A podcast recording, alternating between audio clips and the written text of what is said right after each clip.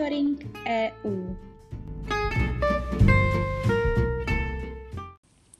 Zastoupení Jihomoravského kraje při Evropské unii vám přináší i tento týden ty nejnovější informace o dění v EU. Aktuálně z EU. Ukrajina vyplnila dotazník, který by se měl stát výchozím bodem pro rozhodování Evropské unie o členství Kijeva ve svých strukturách. Předsedkyně Evropské komise Ursula von der Leyenová dotazník předala ukrajinskému prezidentovi Volodomíru Zelenskému během své návštěvy v Kijevě 8. dubna. Stojíme při vás a vašem evropském snu, řekla tehdy von der Leyenová a slíbila urychlení rozhodovacího procesu. Kijev požádal o členství v Evropské unii krátce poté, co 24. února na Ukrajinu zaútočila ruská vojska. Žádost nyní zkoumá Evropská komise. Je však třeba podotknout, že vstupní proces připojení se k bloku 27 zemí je dlouhý a komplikovaný.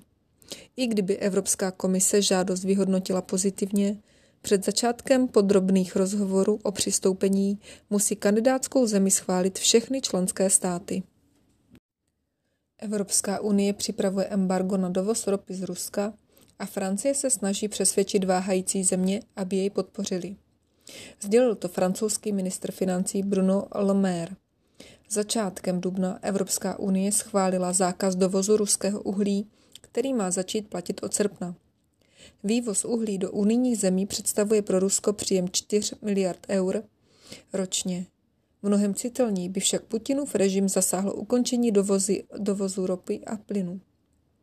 Proti úplnému zastavení dodávek ruských fosilních paliv ale existuje v Evropské unii hlasitá opozice. Embargo prosazují hlavně pobaltské země, Polsko a další postkomunistické státy a také Francie a Irsko. Německo, Rakousko či Maďarsko se však obávají údajně ničivých dopadů na jejich vlastní hospodářství. Dánsko chce skončit se zemním plynem do roku 2030, a to i přesto, že si takový plán žádá krátkodobé zvýšení jeho produkce. Země kromě klimatických ambic nechce být dále závislá na plynu z Ruska. Dánská vláda to v úterý oznámila na tiskové konferenci – kde představila nový energetický balíček s názvem Dánsko má navíc dva. Plán počítá se zvýšením produkce zelené energie a bioplynu. Zároveň bude nutné krátce navýšit produkci zemního plynu v Severním moři, kterou chce Dánsko ukončit do roku 2050. To se ale podle premiérky nemění. Socialisté jsou ovšem ambicioznější a volají po konci plynu už v roce 2027 zatímco zelení mají obavy ze zvýšení produkce plynu v Severním moři. Evropská unie na konferenci Náš oceán na Palau obnovila své závazky týkající se mezinárodní zprávy oceánů. Představila zde seznam 44 závazků na období 2020 až 2022 ve výši téměř 1 miliardy eur a předložila přitom své největší závazky co do hodnoty, jaké kdy byly během konference Náš oceán nabídnuty. Právě tato konference představuje zásadní příležitost k tomu, aby se země na celém světě, občanská společnost i průmysl zavázali ke konkrétním a významným opatřením na ochranu oceánů. Tématem ročníku 2022 je náš oceán, naše lidé, naše prosperita. A záměrem je, aby globální partneři hledali řešení pro udržitelné řízení mořských zdrojů, a zvýšení odolnosti oceánů vůči změně klimatu a ochranu jeho zdraví pro budoucí generace. Se členstvím České republiky v NATO souhlasí 78% lidí v Česku, nejvíc od roku 1994. Vzrostla rovněž podpora Evropské unie, ukázal průzkum agentury STEM z přelomu března a dubna.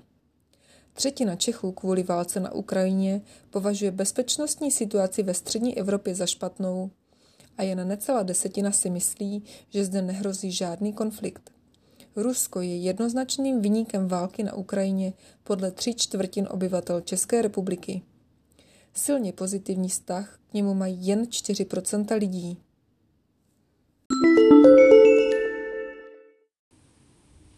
zprávy z evropských institucí.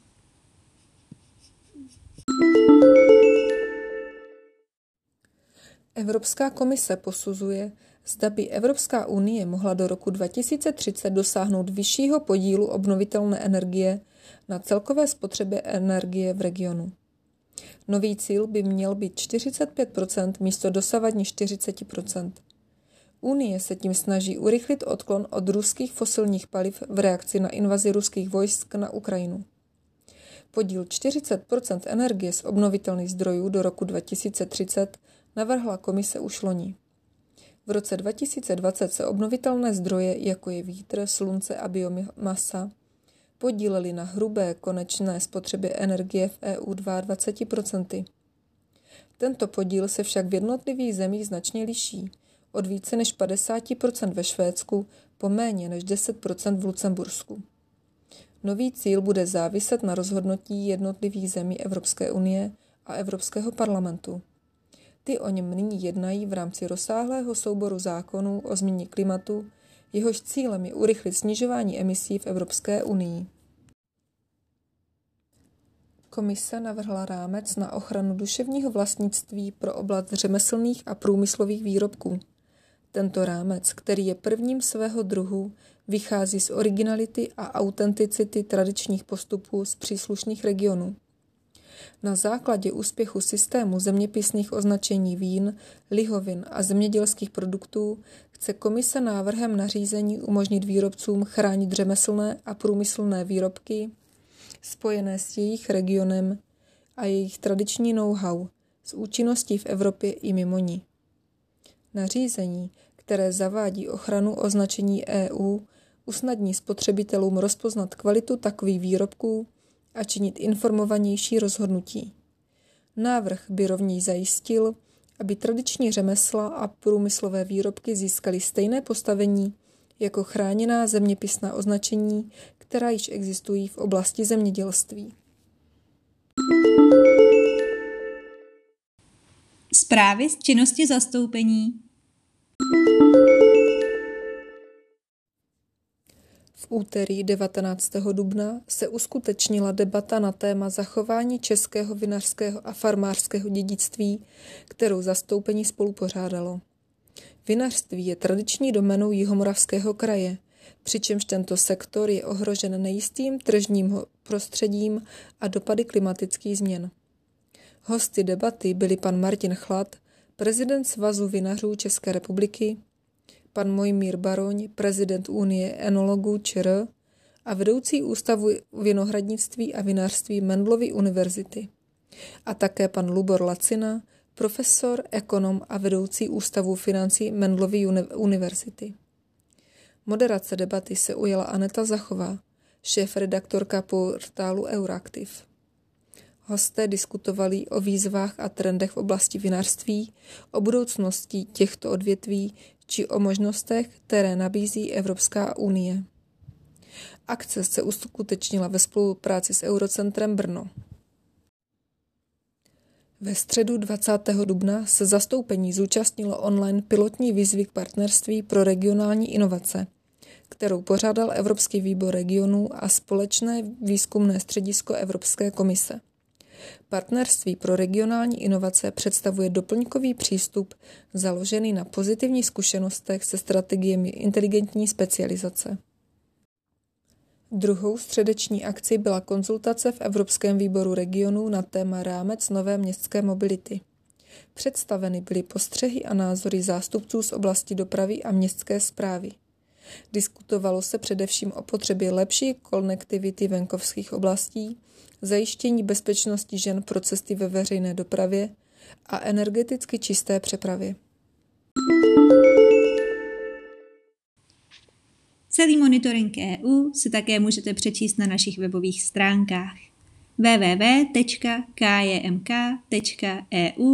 v sekci aktuality. thank you